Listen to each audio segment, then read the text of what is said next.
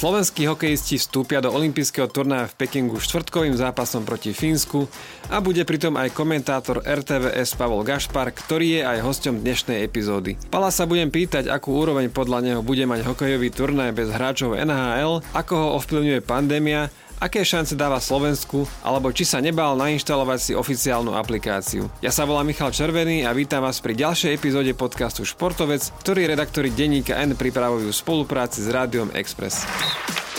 Športoví reportéri denníka N so svojimi hostiami hovoria o vrcholovom športe, pohybe, zdraví aj o tom, ako môže každý z nás začať športovať. Vítajte pri počúvaní podcastu Športovec. Pokiaľ ide o kvalitu toho hokejového turnaja, tak e, k akému podujatiu by si ho prirovnal? No, asi k tomu olympijskému turnaju spred 4 rokov je to rovnaký počet tímov, aj bohužiaľ rovnaké obmedzenie, e, čo sa týka hráčov NHL, aj keď z iného dôvodu, ako to bolo pred 4 rokmi. Tí najlepší svetoví hokejisti chýbajú. Eh, sila domácej krajiny je, je podobne porovnateľná, aj keď je pravda, že v roku 2018 Korea oproti Číne štartovala aj v A kategórii majstrovstiev sveta, hoci to bol len ojedinelý výlet eh, tejto hokejovej reprezentácie. Čiže no, samozrejme všetci sme sa tešili po tej dohode NHL s hráčskými odbormi z IHF, že to bude naozaj veľmi pekný hokejový turnaj, aj keď atmosféra asi by nebola úplne ideálna, ktorá by mu zodpovedala, ale no, tak Dúfam, že po hokejovej stránke to prečí ten Pyeongchang, poviem aspoň tak, kde, kde ma naozaj bavil, okrem našich zápasov ma bavilo asi už len to finále, ktoré bolo naozaj zaujímavé posledných desiatich minútach určite a potom aj v predlžení. Možno pre človeka, čo sleduje hokej iba cez majstrovstva a olympiádu, tak e, bude to porovnateľné s úrovňou majstrovstiev sveta? Mm, no tak na majstrovstvách sveta aspoň nejakí hráči NHL štartujú, tu nebudú vôbec. Takže pýtala by sa odpoveď, že majstrovstvá sveta sú kvalitnejšie, ale ja stále hovorím, že chcem, chcem to vidieť pozitívne, chcem sa na to pozerať uh, tou optikou, že nás čaká jednoducho olimpijský turnaj, ich 5 kruhov je veľmi špeciálna značka, nie nadarmo si ju Medzinárodný olimpijský výbor tak chráni a že tomuto turnaju dodá taký punc výnimočnosti a zaujímavosti. Pre 4 rokmi na tom slabšie obsadenom turnaji získali e, striebro Nemci. Slováci tam boli prvýkrát pod trénerom Craigom Renzim, e, ale za tie 4 roky teda už asi viac dostali do krvi ten jeho systém. Myslím si, že Slováci, aj vďaka tomu, že tam bude tak malo, že vlastne, že nebudú žiadni hráči z NHL, tak majú šancu napodobniť tých Nemcov? Prečo nie?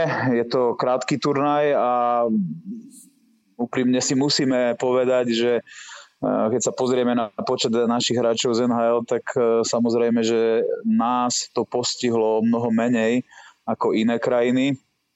A predpovedať e, taký výsledok, boli by sme všetci radi, keby sa nám to podarilo zopakovať, ale unikátom tohto turnaja alebo tohto, tohto systému, v akom sa hrá, je aj to, že môžete prehrať e, prvé tri zápasy, byť posledný v skupine a stále môžete vyhrať olympijské zlato, takže len, len musíte vyhrať e, nasledujúce 4 zápasy. Je to naozaj kratočký turnaj, stať sa môže hoci čo, ja by som bol najradšej, ak by sa nám to, ak by sa nám to podarilo, ale tú záruku jednoducho dať nikto nemôže a ja myslím, že aj v Soči sme mali lepší výber, samozrejme vo mnoho tvrdšej konkurencii a dopadli sme v podstate takisto ako v Pyeongchangu, čiže poďme byť lepší ako na posledných dvoch olimpiádach, povedzme to tak. Takže keď si sa pozrel na súpisky na našu aj na ostatných tímov, tak reálne ako tie šanci vidíš podľa papierových predpokladov? Neberme v úvahu to, že či niekto bude mať dobrý alebo zlý turnaj. Ja si myslím, že minimálne to štvrťfinále je úplne, úplne reálne, najmä keď e, si uvedomíme, že pod Tremzim, čo sa nám zatiaľ darilo, tak e, vyhrávať tie tzv. povinné zápasy, že tie sme neprehrávali, nestrácali sme zbytočné body a to je samozrejme alfa a omega a to keď sa nám podarí v skupine, že vyhráme aspoň nad tými Lotyšmi a vidíme teda, či sa nám podarí niečo zabodovať s Fínskom a Švedskom, ale ak by sme vyhrali aspoň nad tými Lotyšmi, tak už nám to pre 8 finále zaručí trošičku lepšieho alebo priateľnejšieho súpera. A ako celkovo hodnotíš tú e, Remzio nomináciu? Tak už tých hráčov pozná lepšie ako pred Pyeongchangom, lebo vtedy absolvoval, myslím, že 5 zápasov sme narátali pred olympijským turnajom na slovenskej reprezentačnej lavičke. Takže hráči poznajú jeho takisto, čo je tiež veľmi dôležitý moment a vedia, čo od nich čaká, takže si myslím, že je to nastavené tak, že by sme, že by sme podľa tých papierových predpokladov a podľa uh, nejakých východísk logických, to nazvime, by sme mali byť lepší ako v Pyeongchangu. Možno prekvapilo hokejovú verejnosť, že Remzi do nominácie nezaradil Adama Líšku, ktorý zažíva jednu zo svojich najlepších sezón v KHL. Naopak má tam 5 extraligistov. Čím si to vysvetľuješ? Som trošku zoširšia, že v histórii nominácií kolektívnych športov by sme asi nenašli ani jednu jedinú, s ktorou by súhlasil alebo bol stotožnený úplne každý. Každá nominácia vyvolá isté, isté pnutie, nejakú kontroverziu, každý si myslí, že nájde hráča, ktorý tam mal byť a nie je a naopak nie je a mal byť je to právo trénera. Áno, poviem na rovinu, že Adam Liška asi by v mojom výbere, keby som ho ja skladal, asi by nechýbal. Adam Liška v súčasnej forme je hráč, ktorý je schopný hrať aj v prvých dvoch formáciách. Je to navyše aj hráč, ktorý je použiteľný v treťom, štvrtom útoku bez najmenších problémov. Remzi ho má vyskúšaného aj na týchto postoch. Navyše je to fantastický chalan do kabíny, ktorý sa nejako neurazí, keby mu, keby mu teda prisúdili tú úlohu, že nebudeš hrať presilovky, budeš hrať v oslabenia, budeš preskakovať mantinel 3-4 krát za tretinu maximálne, tak túto úlohu zoberie a odvedie tam všetko, čo v ňom je. Takže z týchto všetkých pohľadov e, mi tam chýba. Extraligistov tam zaradil možno preto, že ich má maximálnym spôsobom na očiach, že aj jeho realizačný tím, tú našu ligu, má predsa len asi najlepšie navnímanú zo všetkých, zo všetkých súťaží a zase to vnímam ako dobrý signál smerom k tým hráčom, ktorí v nej pôsobia, že sa dá posunúť e, až konec koncov až na olympijské hry či na majstrovstvá sveta aj z našej ligy. Ty si povedal, že teda Liška by bol v tvojej nominácii a boli by v tvojej nominácii aj Nemec, Slavkovský a Kňažko, traja mladíci, ktorí hrali už minulý rok na šampionáte v Rige? boli v Rige a keďže nesklamali, boli aj súčasťou týmu, ktorý si tú olympiádu vybojoval na augustovej kvalifikácii v Bratislave, tak e, si myslím, že len naozaj výrazný pokles formy ktoréhokoľvek z nich by mohol spôsobiť e, ich vyradenie z týmu, lebo zákonite by zase vznikli polemiky alebo otázky, prečo tam nie sú títo hráči, prečo tam nie sú tie naše generačné talenty, ktoré máme, keď už sa do nich toľko v úvodzovkách investovalo, že sme ich zobrali aj na svetový šampionát a dali dôveru aj v tom kľúčovom kvalifikačnom turnaji, lebo keby sme ten nezvládli, tak sa ani my dvaja tu teraz nerozprávame. A, a, ale hlavne sa teda náš tým nechystá na olimpijský hokejový turnaj. Posledné 4-5 roky sme si zvykli na to, že pred turnajom si hovoríme, že naš, na, našou najsilnejšou stránkou bude systém. Bude to aj teraz tak nejak, že to, na čo sa môžeme spolahnuť, je to, že, ten, že, že budeme vidieť, že tí hráči vedia, čo chcú hrať, alebo bude aj iná silná stránka nášho týmu podľa toho, ako ho teraz vidíš? No, tak o tom Remzim systéme sa hovorí strašne veľa. Mne to už príde ako taká pomaly mytická postava, ale áno, máme ho. Ale čo je najdôležitejšie, alebo čo, čo môže vidieť aj e, divák nejakým laickým okom, že sme sa stali týmom, proti ktorému je ťažké hrať, proti ktorému sa nehrá ľahko a aj keď prehráme zápas s tým favoritom, tak ten favorit sa na to natrápi, sa na to narobí, že mu to nedáme zadarmo. OK, samozrejme stali sa nejaké debakle, ktoré sme chytali, schytali, najmä teda v Rige, ale vo, vo väčšine prípadov sme dokázali toho favorita minimálne potrápiť. Konec koncov v Rige sme nad neskoršími olympijskými šampiónmi dokonca aj vyhrali ten úvodný duel. Takže toto je si myslím také ľah, najľahšie čitateľné Remziho posolstvo a toto, uh, toto by som rád videl aj uh, tu v Pekingu. Aby ten zápas aj favorita, keď aj vyhrá nad nami, aby ho ten zápas bolel, aby tú výhru jednoducho nedostal zadarmo. A toto keď budú vidieť aj fanúšikovia, tak si myslím, že je tá prípadná prehra o mnoho ľahšie akceptovateľná, ako keď vidíte, že, proste, že ten výkon je jednoducho odovzdaný.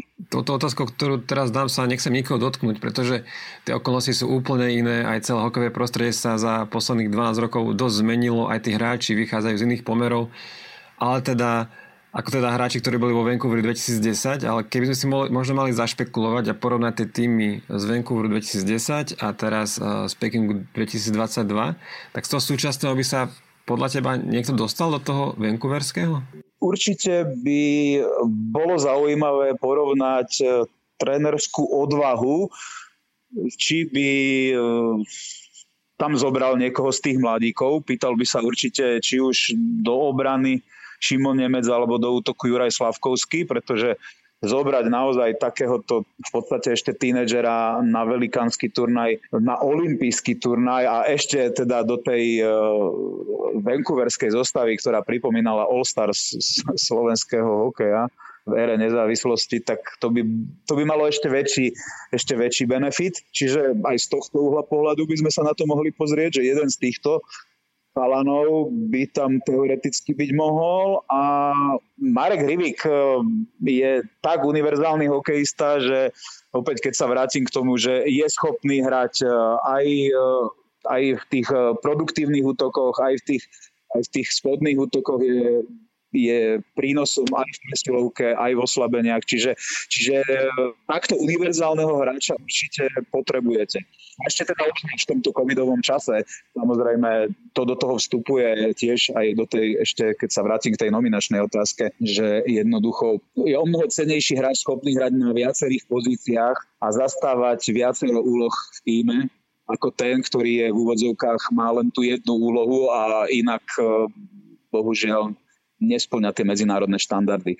Čiže ak niekto z tohto týmu by som videl, že by mohol byť v tom Vancouverskom, tak by to bol niekto z trojice Nemec Slavkovský Hrivik. Ty si už našrtol ten COVID. Už, už vieme, že ovplyvnil dosť tú olympiádu už len tým, že neprídu hráči z NHL. Viacerí majú problém sa tam dostať, viacerí zostanú doma. Čo môžeme očakávať? Myslím si, že aj počas turnaja to, ten samotný turnaj nejako ovplyvní a čo sa napríklad stane, ak nejaký hráč uh, bude pozitívny? Odohrá sa ten zápas alebo neodohrá? Zápas sa odohrá. Uh, našťastie ten COVID protokol je tu nastavený úplne inak ako na 20 kde si ho nastavovala vlastne sama IHF a priznám sa, že som sa čudoval, lebo tak ako bol nastavený, bolo jednoducho jasné, že ten turnaj sa nemôže nejakým spôsobom dohrať. Bolo otázne len v akej fáze uh, ten COVID stopne tu je ten protokol nastavený, nechcem povedať, že benevolentnejšie, ale možno, možno s takým väčším poznaním toho Omikronu, ktorý by teraz mal byť dominantný, ktorý zrejme nie je až taký nebezpečný, možno je to dosť infekčnejší, ale neprináša až také nebezpečenstvo alebo také ohrozenie života.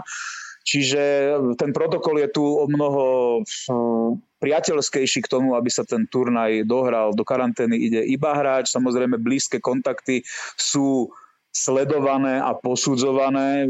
Za blízky kontakt asi môžeme vyhlásiť celý tým, lebo neviem si predstaviť, kde by sme nakreslili tú hranicu, že ktorý hráč je ešte blízky kontakt a ktorý hráč už nie. Spoluhráč zobraný áno, ale ten, čo sedí vedľa vás na lavičke už nie. Neviem, neviem, priznám sa. Kde by, alebo ako by sa toto riešilo, ale turnaj sa, myslím si, že tak ako je to teraz nastavené, turnaj sa dohrá. Možno niektoré týmy to v niektorej fáze postihne tak, že naozaj budú mať problém, aby nazbierali ten požadovaný počet hráčov, ale toho jedného brankára a korčuliarov 13 dokopy, dokopy dajú. Konec koncov v Rige málo sa o tom aj hovorilo alebo vedelo, ale v Ríge to napríklad Rusi a viem si predstaviť, že to využijú aj niekde tu, že tam mali vyšší počet hráčov v Ríge, ako bolo dovolené respektíve ako bolo dovolené. Ako bolo dovolené ich zapísať na súpisku. Tých mali samozrejme, tých členov oficiálnej výpravy, to mali všetko, všetko v súlade s pravidlami, ale mali tam pripravených ešte ďalších do 10 hráčov, v podstate ďalšie dve peťky, s ktorými by mohli operovať v prípade potreby, ak by mali nejakých hráčov chorých, zranených eh, a samozrejme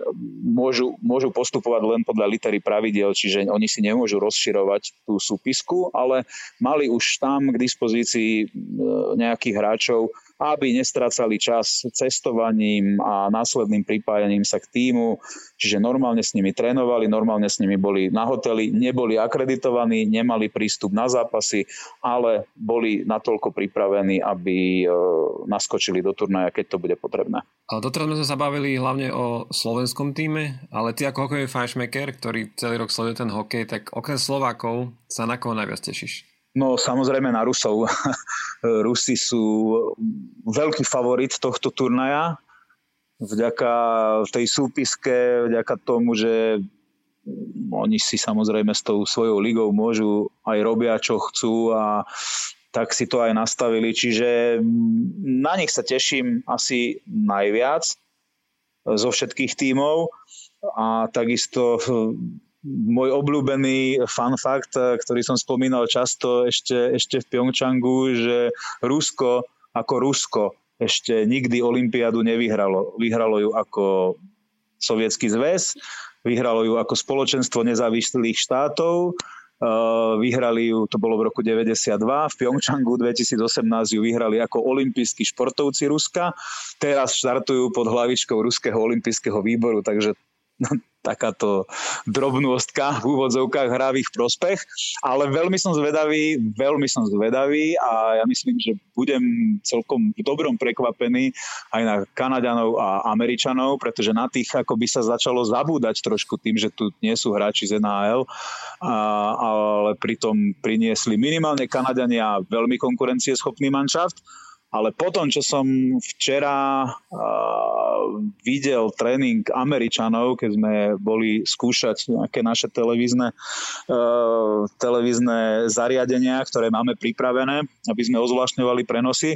A videl som americkú presilovku, ja som ostal normálne stáť v nemom úžase, pretože to mi vôbec nepripomínalo tým, ktorý tu ide na porážku, ktorý je odsudený na neúspech, v rýchlosti posúvanie pukov, každý vedel, čo v tej presilovke má robiť, sa na nich pozerám, títo chlapci sa stretli na letisku, to veď nie je možné, tam to, tá presilovka jednoducho vyzerala, ako keby spolu absolvovali minimálne pol sezóny. Čo si myslíš o čínskom týme? Bude to naozaj, že budú dostávať nejaké dvojciferné náklady? Asi by tá ich úloha obecného baránka bola o mnoho výraznejšia v prípade štartu hráčov NHL, obzvlášť teda v ich skupine.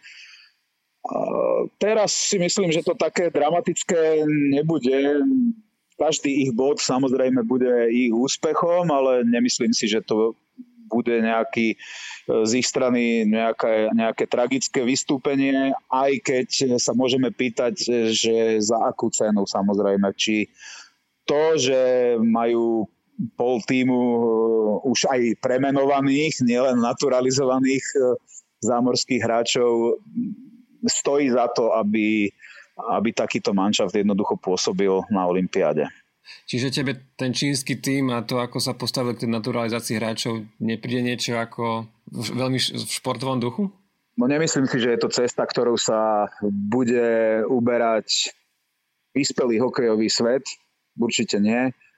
Pre Čínu možno také východisko z núdze, aby, aby nezahodili e, šancu e, tú usporiadateľskú štartovať na top turnaji sveta a zároveň, aby sa neblamovali. Tak to bolo asi jediné východisko, lebo mali ten pokus čisto čínskych hráčov e, postaviť, alebo tú ambíciu a mali ten pokus, že ich poslali hrať do nižšej českej súťaže, do tretej ligy v Čechách, teda úrovňou, bola to druhá liga, dostávali tam, dostávali tam eh, obrovské debakle, v priemere myslím, že 10 gólový rozdiel v skóre bol v jednotlivých zápasoch, takže asi veľmi rýchlo zbadali, že tadiaľ to cesta nevedie, tak sa vybrali tou cestou ľahšieho odporu, ale to keby sme sa mali baviť, že či je to cesta pre slovenský hokej, tak určite nie. Viem si predstaviť e, nejaký jeden, maximálne dva výnimočné prípady, niečo na štýl Nasti Kuzminovej, aj keď samozrejme kolektívny a individuálny šport sa porovnáva len veľmi ťažko, ale dajme tomu, ale rozhodne nie v takýchto, v takýchto masívnych počtoch. To, to by si myslím, že u nás ani neprešlo a, a nebolo by, nebol by ten tým ani akceptovateľný, akceptovaný verejnom miery, ani by nevyvolal až taký ošial a také nadšenie, ako e, vyvoláva náš tým, ktorý keď sa zúčastňuje na veľkých turnajoch. Ty ako novinár si pravdepodobne musel absolvovať podobné procedúry pred samotnou cestou, aj počas cesty, aj po nej ako, ako športovci, tak čím všetkým si si musel prejsť, aby si sa ubytoval na hoteli a mohol si ísť na, na štadión odskúšať techniku? Čo, čo tomu všetkého predchádzalo? Mm, no tak to bude na dlho. uh, aplikácia uh, maj 2022 alebo my 2022 je inštalovanie a zároveň vyplňanie, každodenné vyplňanie zdravotného stavu dva týždne pred začiatkom olympijských hier. 72 hodín pred odletom, alebo teda v perióde 72 hodín pred odletom dva negatívne PCR testy, ktoré delilo viac ako 24 hodín. To bolo pred odletom, po prílete, po prílete sme sa testovali hneď na letisku. Následne nás hneď odviedli na hotel, čo bolo teda výrazné vylepšenie oproti Tokiu, kde sme strávili čakaním na výsledok testu 6 hodín priamo na letisku a to teda nebola žiadna zábava. Takže tu sme sa presunuli vlastne hneď po prílete na hotel a tam sme čakali na výsledok. Ten, keď prišiel, tak sme vlastne dostali povolenie opustiť hotel, aj keď to povolenie sa týka, tak ako všetkých ostatných novinárov, len nášho priestoru v Medzinárodnom vysielacom centre v IBC a športovisk. Nikam inám nás, nás akreditácia neoprávňuje ísť, ani nemôžeme. Hotel je normálne oplotený, strážený, brána sa otvára len keď prichádza a odchádza z hotelového areálu autobus. No a samozrejme, samozrejme, že sa každý deň testujeme. A pokiaľ ide o, o samotnú novinárskú prácu, tak napríklad, že rozhovory so športovcami a, a podobne dajú sa asi robiť iba v obmedzenej forme, ak vôbec? Ako, ako to vyzerá z tohto pohľadu?